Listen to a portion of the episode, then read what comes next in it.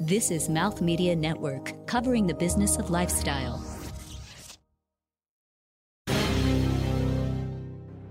My name's Dean Jones, um, and I'm from GlamCorner. One of the things I really love about uh, providing amazing online experiences for customers is that you're really providing something that someone is looking for at a time that's convenient for them, and ideally in such a way that was that allows them to mold the product and the service to suit them best. And I think when you've done that, a lot of the hard work is done in terms of um, convincing that person to come back again and again in the future. So I think it's a really important investment for a lot of customers uh, or a lot of companies to make. My name's Yosuke Hall. I'm the managing director of Zanui. We're an online retailer of furniture and homewares. And one thing I love about retail technology at the moment is the ability to test and experiment at speed so that you can create a personalized experience for your customers that constantly improves and evolves. Welcome, everybody, to another episode of Fashion is Your Business. I am Pavan Bahl, and I am at online retailer Sydney along with Nora Network. Uh, we have built out a quite a magnificent little podcast studio over here on the floor. Um, and I must say, I'm missing my co hosts, uh, Rob and Mark, very, very much. Uh, but I am over here enjoying Sydney, all what it's about, and uh, about to get into this online retailer program. This is actually our first first uh, recording over here, and uh, it's going to be a good one. This episode was recorded in Australia and is presented by Fluent Commerce, the leader in smart cloud native omnichannel order management at fluentcommerce.com. You're listening to Fashion is Your Business, powered by Sennheiser and recorded on location. With Pavan Bahl, Rob Sanchez, and Mark Rako. And now, here are your hosts. We have Yosuke Hall, the managing director of Zanui. It's an Australian online retailer for furniture and home goods. And we have Dean Jones as well of GlamCorner, which rents out women's designer apparel. Gentlemen, welcome to the show. Thanks very much. Pleasure to be here. Yeah, such a pleasure to have you guys. And why don't we start with Yosuke? Why don't we give a brief description of who you are and what you do over at Zanui? Or what Zanui is all about. Yeah, absolutely. So we, we are an Australian uh, retailer of furniture and homewares. We're a pure play online business. At the moment, we range over 50,000 SKUs and we deliver those products all over Australia. So everything from small items like tableware, spoons, cutlery, all the way up to your big modular sofas. Great. And uh, Glam Corner is Australia's largest uh, online fashion rental business, um, mainly in uh, designer women's apparel. So all those events throughout the year where custom, our customers would have typically purchased an item and only worn it once, instead they can borrow it from us and just give it back when they're done, and effectively just pay for what they're going to use. Now, to give some reference points for uh, those that are listening in, in North America, UK, and otherwhere, um, is the best way to align is something like a Wayfair for you, Zanui? Um, yeah, absolutely. Like yeah, very similar cool. to a Wayfair. And Dean, maybe like a Rent the Runway? Is oh, that absolutely like Rent the Runway? Yes. Okay, got it. Now, one thing that correlates pretty well between the two of you guys is um, now, of course, very different products that you're selling, but it's the attention to customer experience that you both have in whether it's the the touch points from the website and then all the way to the delivery of the product. Can you can you kind of go through maybe? Um, a little bit of like why customer experience is at the core of what you're both doing? Mm. yeah. So, so for us, um, shopping for furniture and homewares online in Australia is a relatively new thing. So that customer mm. experience. So a lot of our customers are not only first-time shoppers with us, but first-time shoppers for our products. Um, you know, our, our vertical.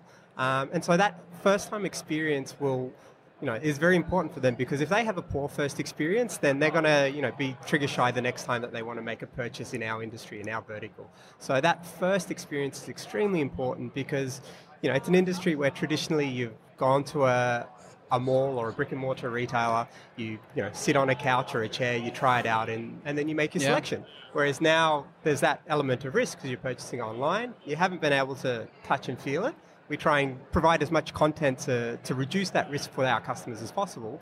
But then that post purchase experience is incredibly important because if they have a smooth experience, it's delivered nicely, put into their room and set up, customers going to love it. And it's so important for you uh, more than anything that you could, I mean, that you could deliver a personalized experience or like be able to see the textures and things like that. Because, I mean, as you mentioned, like it's furniture, right? You want to be able to sit in it. I'm sitting in a chair right now. It's hard to understand how it's going to feel unless until it's in your home. So, how are you mitigating some of those concerns around the purchase? Absolutely. So, one other thing we offer is we offer a 30 day change of mind return policy. Mm-hmm. So for any customer that's not happy because you know the color didn't quite suit their decor or the feel wasn't quite right, they can just return it to us. Um, you know within the 30 days and you know, full refund or store credit up yeah. to them. Yeah. Got it. And then over to you, Dean. Um, how are you thinking about customer experience within? Uh, yeah, in in a similar way, we were introducing to our market what was until we came along a very novel way to consume fashion and apparel. So we had no choice but to from very early on really invest in our customer experience because it wasn't just regular online retail. The best way to describe what we had to build was a mix between traditional online retailing, something that's very familiar to most customers, and sort of like a hotel bookings or travel bookings engine behind it. And to, to, to sync those two things in a really pleasant and familiar way to customers um, without it seeming too new and too foreign that it's you know, too much of an ask to get them to try it. Um, so from really early on, we had to be really disciplined about what we designed, how we tested it, um, and to, to, be focused on what is still familiar to our customers and make sure we really surface that and don't ignore that, while also really thinking hard about the kind of features like like our calendar booking engine. Our customers they rent their items for four days or eight days. Mm-hmm. Um, we've actually just introduced 15 day and 30 day rental periods for different types of clothing. Um, and the way we designed and tested that was very new to our customers, so we had to be really uh, deliberate about how we introduce it to them to make it a great experience. So they, they do it and they tell their friends about how easy it is. When you're first developing the concept and kind of rolling out, um, what were you th- were you thinking more on the supply chain side of things, or were you thinking about the front end UX? I'd love to tell you we only focused on one. We had to focus on both simultaneously. On the supply chain side, it was making sure we could secu- secure underlying just great products and great merchandise that the customers would want to borrow. And it could go the distance in terms of be rented 20, 30 times and still look as good as new. Designer apparel, it's very easy to achieve that in. Um, so we had to focus a lot of time and attention on that. And that was hard, especially for yeah. any, I think any uh, online retailer, but particularly in designer women's apparel. Yeah, you've really got to kick a lot of doors down, and for a long time you get a lot of no's because it's it's new to the supplier too how consumers want to to experience fashion in that way. Are you owning the inventory yourself, or absolutely? Okay, exactly. So we buy it direct from the labels. Um, but that supply side was hard, kind of like with Spotify. It took Spotify a long time to convince artists that it's a great way to introduce what you're producing to a different audience because that's how they just want to yeah, consume I mean the music. brand value is everything, especially when you're working with uh, luxury goods or you know whatever it may be. It's uh, th- those price points. The brand itself is so concerned about the depreciation of yeah. uh, of their uh, their public facing appearance. Absolutely, and that's where it take it took, especially on the front end, not only to design a customer experience that looked like a high end online retailing experience, everything from the fonts and colors you use, right down to how the products their products are displayed, because they take that really seriously. So uh, it's kind of to answer your question, those two things we looked at together. They weren't necessarily separate. Yeah. We, we, we needed to convince new labels that we were going to make their products look amazing and introduce them to a market that aspires to wear that brand but has not yet decided to dip their toe in the water because of the, the retail price point. Mm-hmm. But if, you, if you're going to let them sample it by renting it, suddenly you've introduced that brand to that customer when they otherwise would not have discovered that brand. Yosuke, um, are you messing with AR at all? AR, we've we've played uh, with a few suppliers that have products out there. Nothing, nothing official, nothing released, and you know. Uh, I mean, how, do, how are you thinking about it? you? Ha- you must be thinking about it right now. I mean, absolutely, and I think you know, as I mentioned before, one of the key um, difficulties of being an online retailer is how do you get that touch and feel experience into yep. the hands of a customer? And this is this is an area where AR has a pretty good answer to that. You know, you still can't touch and feel it, but if you can hold you up can an iPad exactly and see like exactly how it's going to look in your home, you can place it with a few other items. You can really coordinate your decor. Um, you know, that's a very very powerful feature, especially for the home because everybody's home is different. You know, it's it's it's a real individual um, you know persona that's displayed in a home. So people need to be able to experiment with what's going to work. And you know, bringing in five sofas over the course of a week is not really practical. but if you can hold up an iPad and see what the five different sofas look like and make your make an educated selection like that, it makes a huge difference. For sure. So where are you in that process right now? We're still still in the experimentation phase. Have you found anything here uh, locally that's interesting? Or? There's there's some great products and great companies. Um, I won't mention them by name just yet, mm-hmm. but I think our trouble at the moment is the cost of producing one 3D render is still relatively high. So when we have a range of 50,000 products, then we're forced to answer the question of what's mm. a good customer experience. If we're not able to provide, you know, 50,000 renders of products, you know, is having, uh, you know, a sub-selection of that a good experience? So if, if mm. customers can only choose from a thousand or two thousand, is that enough to provide a good value for the customer? And that's kind of one of those internal questions we're grappling with at the moment. Well, how, how are you both thinking about product selection overall? So I know, um, you know, uh, Yosuke, your, your, company, you said 50,000 SKUs. A lot of it is in the home decor side of things also um, versus pure based furniture. And I'm wondering how, um, how you're thinking about customized selections um, on your web portal. Mm-hmm. And then same with, uh, with the dress selections and the outfitting and things like that. Yeah, so we've started doing a lot of segmenting of our audiences. So we we're, starting to try and monitor certain behaviors that will indicate certain customer personas. And then based on that persona we're trying to deliver product recommendations and personalizations that would suit that character. Um, so one obvious example is you know if we have customers that we see are sorting our catalog by price regularly you know in the product recommendations we'll skew towards showing them products that are currently on sale or, or, or great value um, the other side is, you know, customers that have come back regularly, we'll show them personalized uh, product recommendations based on their kind of affinity and past purchases and past views and adds to carts. So, you know, it's still, you know, there's still a long way to go. And I think, you know, personalization is, is a bit of a rabbit hole in terms of what you can do. But I think we're, you know, taking these first initial steps to, pr- to create what is a better experience for all our browsers, customers. Mm.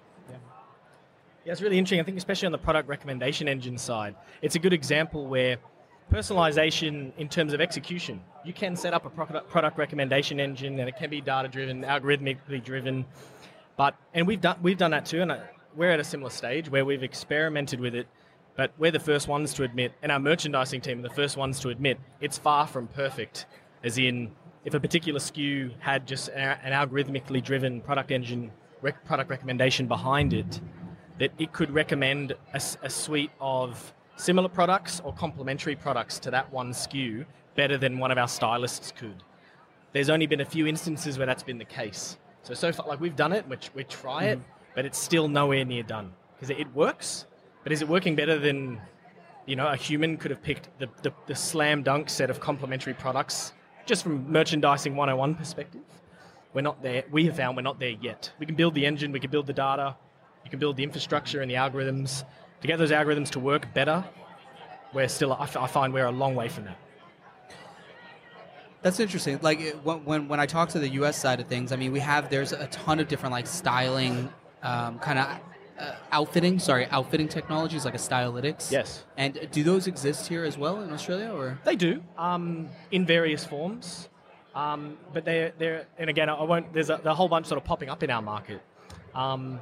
But the one, the common factor amongst all of them that you need to have your act together is your data infrastructure. So from your data, how are you capturing the data and how you're organizing it mm-hmm. so that those particular tools can draw that information to do a good job.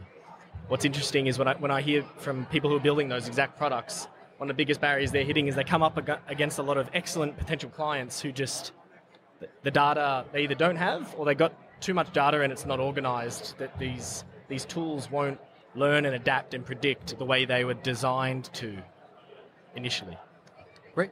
We're going to take a quick break, and when we come back, there's going to be more with Yosuke and Dean, and we're going to talk, continue our talk about customer experience and the different touch points that they have with their consumer to drive sales.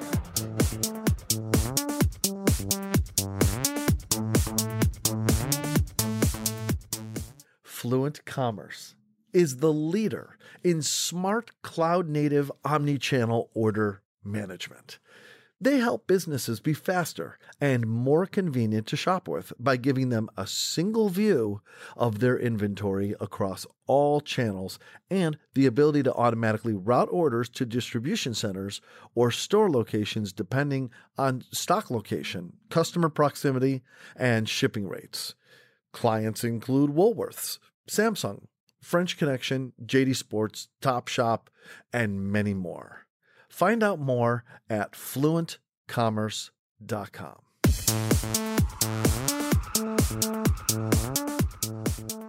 You can follow Fashion is Your Business on social media at Fashion Biz Show.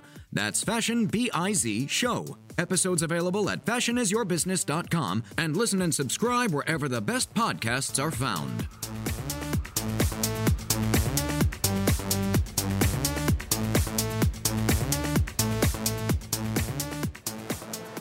Curious to hear about how you're engaging now with the customer uh, post transaction or even if there is no transaction. So if there was engagement on the website and there's an abandoned cart situation, how now is the company going there and providing value so that there's multiple touch points with the brand? And I'll start with you, Yosuke. Yeah, absolutely. I think I think the key thing to understand is anytime a customer visits your site, that they have some level of interest in what you're providing. So I think you know, it's important to find ways to stay front of mind with them through that course of that journey. So for furniture and homewares, for example, the purchasing decision can be quite long. Like, you know, if you're going to buy a new sofa for your home or a new nice piece of furniture, usually you require some consultation with your family, your, you know, your partner, your significant other, um, usually a big ticket item. So, you know, there's some planning involved.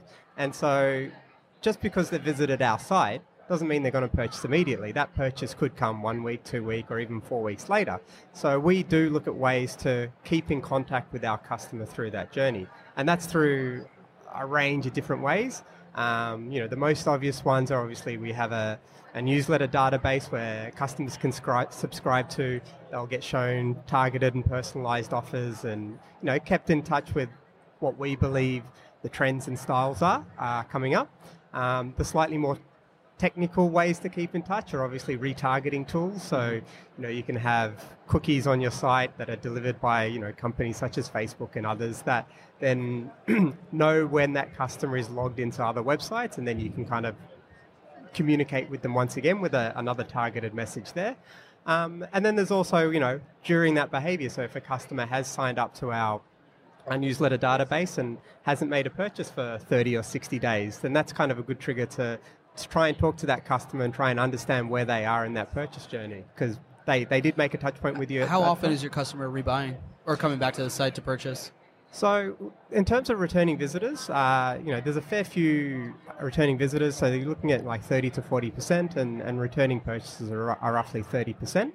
However, with our product in our vertical, the, the speed of that repurchase is, is, is lower than most other industries. I mean, of course. Fa- fashion, you can you can see people purchasing, you know, monthly or even weekly, mm-hmm. whereas furniture, you're kind of looking at, you know, larger purchases less frequently. So, you know, we have to understand that, and then also depending on if they're looking at furniture or homewares, it's very different as well. So, you know, furniture is a much more considered purchase, whereas some people might be updating their look by buying a few new cushions or throws or a little piece of wall art, which is a bit more of an impulse purchase. Yeah. You know, to, have you thought about rental?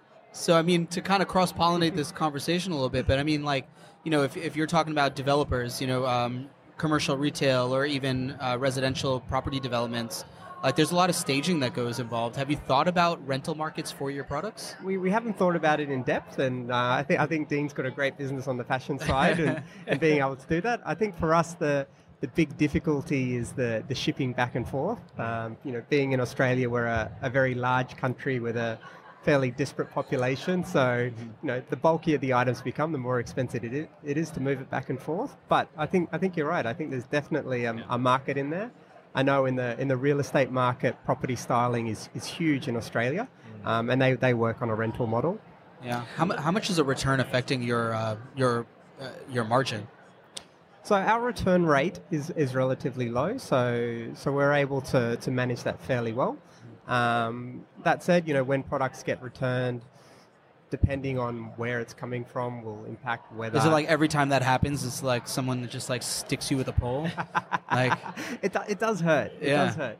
Um, what, what hurts the most is when it arrives back in a condition that's just not saleable. So, Yeah. Yeah. you know, there's there's a lot of you know, whilst the return rate is low, I'd say the amount of product that comes back of that returns. That How we do you guys both deal with that?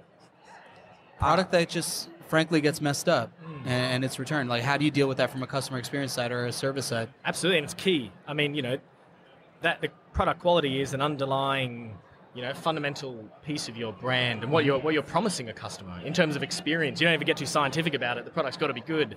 Um, we take that very seriously. For us as a rental business, we need, and from the very early days, we really had to um, be able to promise our customers that we can rent them an item as good as new every time. Yeah. Um, and with we, we discovered very quickly actually with designer apparel when it's cleaned the right way, um, it can be clinically cleaner than if you bought it off the rack at a department store. Um, that's actually why we built our own in-house laundromat. So I'm not sure how you guys recondition your items, but because we have to for every single item, we have our own laundromat and, and garment care facility now that cleans about 20 tons of clothing a month. So it's, in terms of throughput, it's a pretty Wow. good size. It's a good size laundry. How many turns before um, the item's completely depreciated? The average before they no longer look as good as new is about 20. So, and that's when they're being cleaned with the right cleaning techniques, and they're clinically cleaner and look great, and smell delicious and everything else. Better than if you bought Smell it brand delicious. New. Yeah, it's it's important when you buy something online. If you take it out of the box, Yeah. it smells good.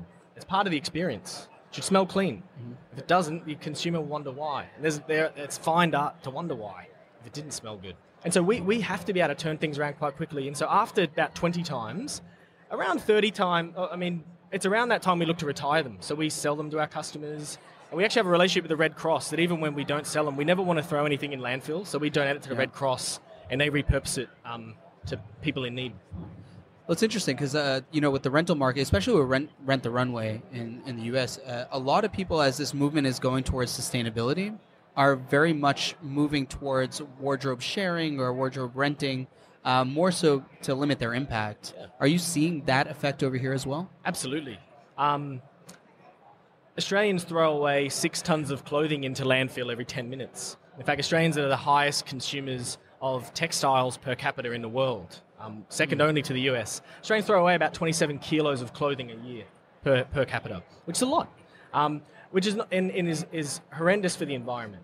Um, but it also is actually really reflective of it being a pretty bad deal for the end customer. If you buy something and know you're going to throw it out within a year, arguably you didn't get a lot of value out of that. Same same thing like people who are buying a, you know, a couch or a table, they're going to hang on to it for years, and that's great value. But if you buy something you're going to throw out in a few months and it's kind of just meant to be disposable, I think that's fundamentally a bad deal. And we do see that we, we see that resonating with our customer more and more, and they realize that borrowing clothing and sharing clothing not only gets it at a better price point than if they bought it to, to own forever, but they limit their impact on the environment and stops their wardrobe being crammed full of stuff they're never going to wear again.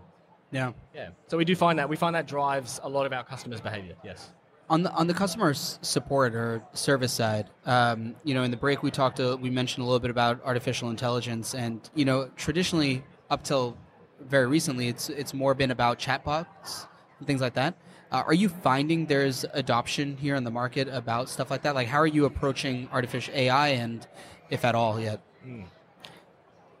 on, on the support side, there's there's not a lot in Australia yet, and I think a lot of the companies that have deployed some sort of chatbot or artificial support is it, it's a little bit gimmicky still.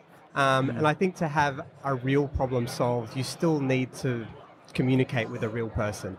I mean, you know, the, the AI side's great for getting a snippet of information quickly. So, you know, you know, if you need to find out the status of your order or you know where it is in transit, you know that's the sort of thing that AI and chatbot, chatbots can do very well. But you know, if, if a product arrives with a scratched leg and you need to coordinate the return, you know, I don't think the chatbot chatbots are really there to to do that in, in any sort of meaningful way just yet. Um, definitely not saying it's not going to happen because uh, you know the, the progress is is incredible. But I think for us, you know, that kind of one-to-one contact that we get as well on our customer support line is, is very, very important because, you know, at the end of the day, the ratio of people that contact us through our support line is relatively low. So to give them that human contact there is is, is one other touch point that's very important. Um, and so, you know, we aim internally to answer all phone calls within 20 seconds and answer emails in a, in a, in a, in a short period of time. And then the customers know that they're talking to a real person based in our offices. How detailed are you tracking that type of stuff? So 20 seconds to pick up a phone, uh, you know, things like that. Oh, it's, it's all fully tracked. Every call's tracked, which calls get answered are tracked, what time they get answered is tracked, how long the calls last for, they're all tracked. What does that internal sales and training process look like? So, so every, every new customer service agent has a pretty intensive first week. Mm-hmm. So we have a very thick PowerPoint document that, that they have to go through. Mm-hmm. Um, and because our business model is fairly unique in a lot of ways, they're kind of end the first day looking fairly bleary eyed and going, What the hell have I walked mm. into? Um, and then the first week, they sit side by side with one of our existing agents. And then they essentially kind of see how all the calls are handled. Um, and once they start to feel comfortable, they'll jump on some emails, possibly some live chat. And then once they're comfortable with that, they'll start taking calls. Mm. I find the same. You know what? I think it comes down to customer experience. I, have noticed that too. Chatbots, especially, is where I've seen AI adding some value for customer support teams and, and for the end customer, especially in terms of out of hours. You know, if a customer wants to shop at 12 o'clock at night because she's a nurse, or at 2 a.m. because she's on her lunch break and she's a, you know, she works the night shift, um, it'd be great to be able to offer her the same level of consistent support experience no matter what time of day she wants to get in contact with us. Mm-hmm. So I have found that chatbots, especially, are, are good for that they come to a point where they're only so intelligent for artificial intelligence that they end up passing you on to one of their humans soon enough. That's still really good, better than it was. Um, I was really impressed though on the other side recently, where I did experience it, was interacting with someone who had um, it's it's support, but it was really it was like a support um, secretary. Um, and we must have been 12 emails in before I realized I was speaking to an That's artificially intelligent program. It was That's it was impressive. It, it, was answering all my questions, and we were, it was basically just getting a organising a time to talk. But. I. I just because I was disorganised was being a real difficult customer. But it handled it really well, mm. and um, I, I, I, I, was a little bit embarrassed after I found out that it was it was not a human I was dealing with, because um, it took me a long time to figure it out. So I was actually quite impressed, and I think it's only a matter of time before that level of support and sophistication makes its way into just generic e- customer email support. And that doesn't have to be a bad thing. I had a really good experience with that particular program. Yeah. So and it got the job done.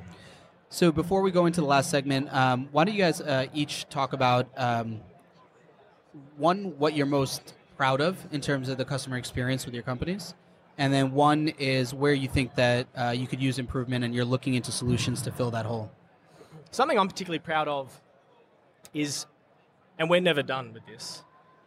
We've built an at scale solution to an age old problem for our customers where and it was a real, uh, like a re- really striking a nerve in terms of in their lives. Too many times where they were getting very stressed out or very nervous that they had another important occasion coming up, yep. and are standing in front of a wardrobe full of clothes that had nothing to wear.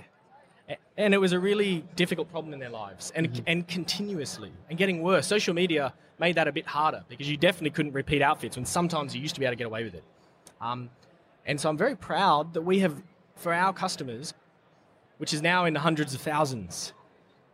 We've, we've totally solved that problem for them. That, that problem doesn't exist anymore in their lives. They, they know they can always come to us and they, they never have to have that stress. Well, traditionally they would go to a sibling or a friend and see if they could borrow something, right? Exactly. Last minute. Exactly, and that, that behavior has been around for a long time. Mm-hmm. But it would it would be limited by how many how big your friend network is, and then how many of them were your same size. Are you finding that peer to peer sharing is a like is that a segment that's growing over here oh, in yeah. Australia as yet? Absolutely, we do. And see if so, that. how do you yeah how do you defend against that? Absolutely, we do see that, um, and I think overall that's a good thing for the sharing economy of people's wardrobes.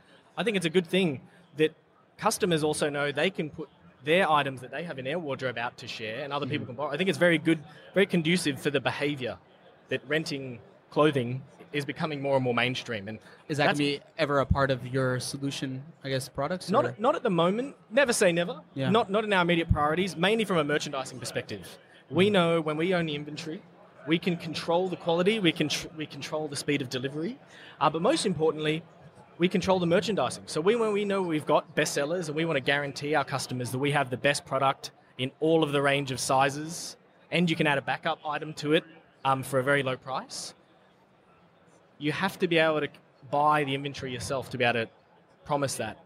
Not, not to say there's something wrong with a peer to peer model. I think it's really good, but I just think what I have seen when we do our analysis, there's a lot of stock out there, but if you're a particular customer and you find something you like, the chances of it being in your size is low. Um, and so that's tough um, when it's a purely peer to peer thing. Now, I'm sure you're you're following Rent the Runway pretty closely on what they're Absolutely. doing in the U.S. Um, any any interest in going brick and mortar? Um, it's again, it's it's kind of thing that's on our radar, but is not an immediate priority. Mainly because we're having so much success and are not hitting any barriers with the purely online channel. We will definitely explore it at some stage, and, uh, and you know, Rent the Runway, a slam dunk example globally of someone who's nailed fashion rental at that kind of scale. And yeah, I've heard that I've seen they've got stores, several kind of signature stores throughout mm-hmm. the East Coast, and I think in Las Vegas too. And they sound like they're very popular. Um, so never say never. It, it, in the end, it comes down to customer experience. If there's an example where our customers say it enough to us that they, they we know that they want it and it'll make their experience better, mm-hmm. you can only resist that for so long. It, so far, we haven't had a lot of customers asking about it, but it, you know, if we find it something that would really add value to our customers, we'd do it. Yeah. Yeah. So now on the other side, um, to, to kind of reel back to the original question, is uh, can you talk through maybe an aspect of the customer experience that you think you could use a little bit more attention? Yeah. Oh, oh now, now I know what part of the question. Yes. Um, I think, and there's a, uh, the reason why I think for a while is because there's always a lot of them. It's a long list of things you know you want to improve for your customer. For me, it comes down to size and fit similar to how making sure someone's going to get the right couch, it's the right dimensions, the right color yeah. for their for their living room. For us, it's a big one is size and fit, and that's a big deal for all online apparel companies, sure. but particularly for rental. Um, we always are looking for new ways we can help our customers have incrementally more success with selecting their items. Um, so when it comes to size and fit data, using more personalization engines that will help the customer in her search surface items she's more likely to have success with, based on customers just like her in the past and what have they rented and had success with. And you've got a lot of data points there from lack of refunds right through to high user review ratings. Mm-hmm. So we're only in the beginning stages of using those data points to craft a better experience. Even cross brand, right? Obviously. Yeah, exactly. Um, so if they're a, if they're a XYZ size in this brand, then you should know how that correlates to the other one's selections exactly, on the site. Exactly. Because um, it's especially when we we stock about 200 design labels, mm-hmm. international, local, US, Europe, and all the size guides are different. Um, so we've we've found we've got to do a lot more work to make that easier for our customer because you know, the customer just wants to have success with it. They don't want to waste any more time than they need to. We really want to make sure every box that arrives to them, when they open it, everything in it's going to fit and they're going to feel amazing. And until that's done for every customer, we're not done. So there's a long way to go. And it manifests itself in refunds, but sometimes someone might wear something where they're not totally happy. Mm-hmm. So sometimes that manifests itself, I think, customer retention and repeat frequency. Um, so we take that really seriously, and it's always getting better. But I'd caveat with, you know, we're nowhere near done. So yeah, I want us to always be better at that. Great. And Yosuke, I'm gonna re re ask the question uh, going your way. I guess two things. So one is uh, one aspect of your customer experience that you're most particularly proud of uh, from a company standpoint, and then on the other side, just the contrary of that, some areas that you may want to be looking into solutions that could help fill that void.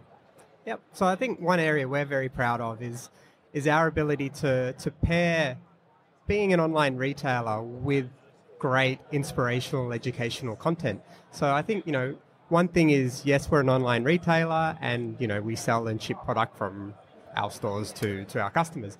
However, you know, with a range of 50,000 and, you know, with home decor being a very, you know, personal thing, we want to also provide educational, inspirational content so that people can get more and more ideas about how to make their make their home great.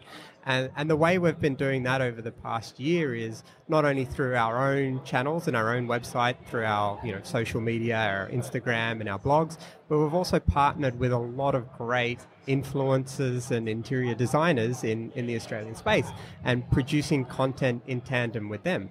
And this content that we produce is it, it's not salesy at all. It's not even it's not even really a sales message in it, mm-hmm. but it's you know it's how to make over your bedroom, how to make over your living room, you know how to you know install wall art on your wall and make it look great, um, and that allows us to you know provide this educational content, which is great for our customers, but it also just gives us that continual touch point um, to, to be in front of them um, when they're not in that purchase position. So, you know, they, they might have bought a sofa six months ago. They might not need to buy anything else for another six months, but we want to stay stay relevant uh, and in front of them. And I think that's something that we're doing more and more of, and we're seeing some great results. Great. We're going to take a quick break, and when we come back, we're going to do a speed round of off the grid questions where we ask our uh, guests a little bit more personal questions, uh, find out a little bit more about yourselves versus uh, the companies. So once we're back here on Fashion is Your Business at online retailer in Sydney with Nora Network.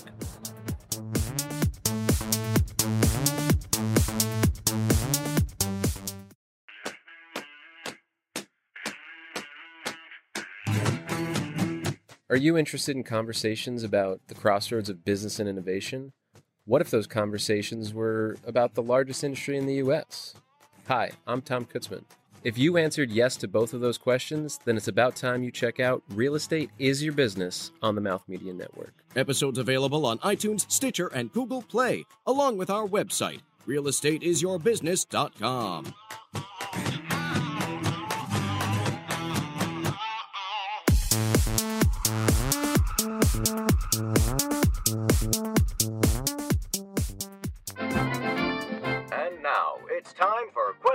Off the Grid with Fashion is Your Business.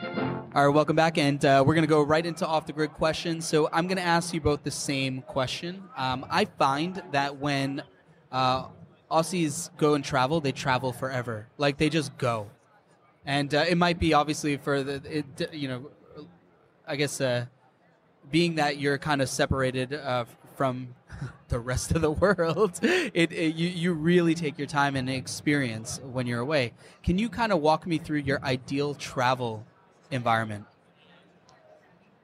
And I'll start with you, Yosuke. All right, I'll, I'll, go first. So you're absolutely right. I am absolutely guilty of this. I've spent a lot of my life overseas, and when I do go overseas, it's for long periods.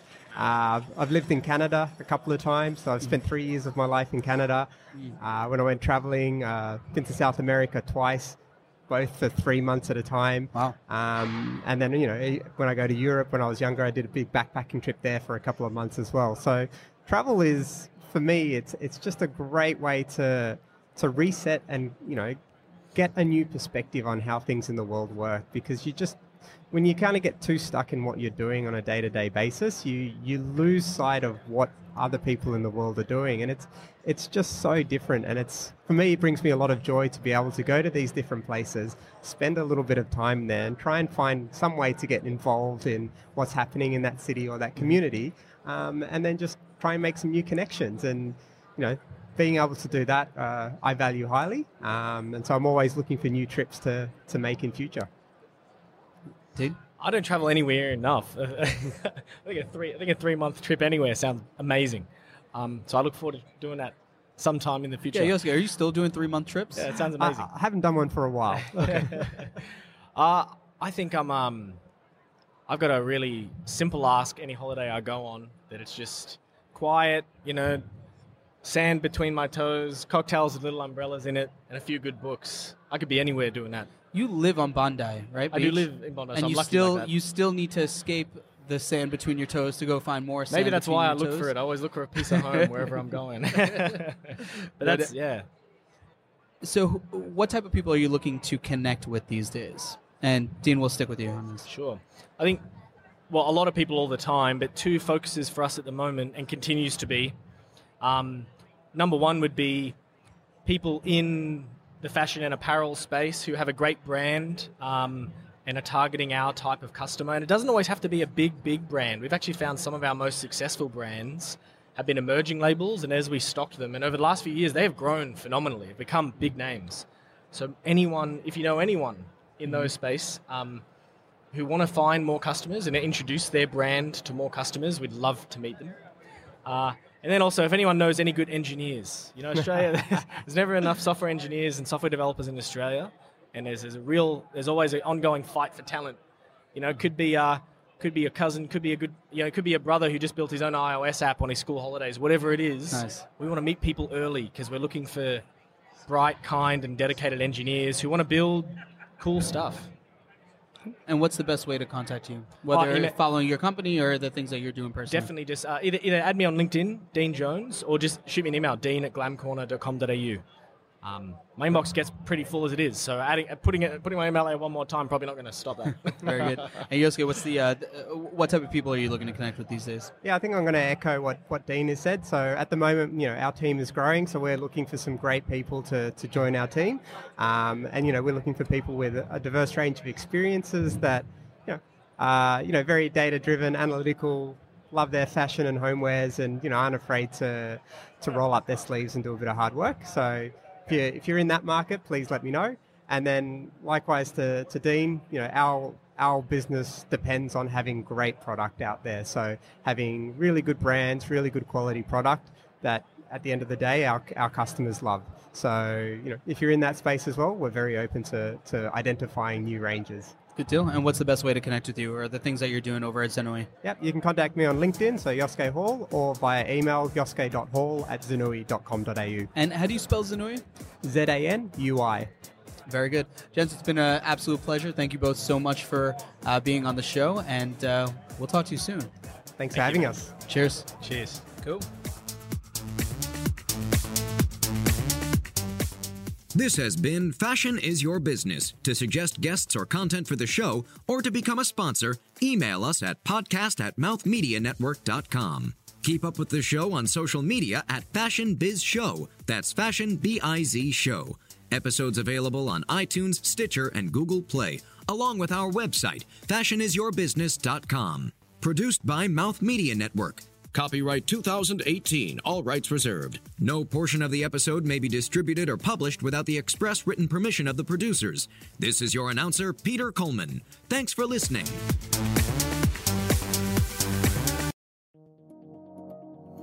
This is Mouth Media Network, covering the business of lifestyle.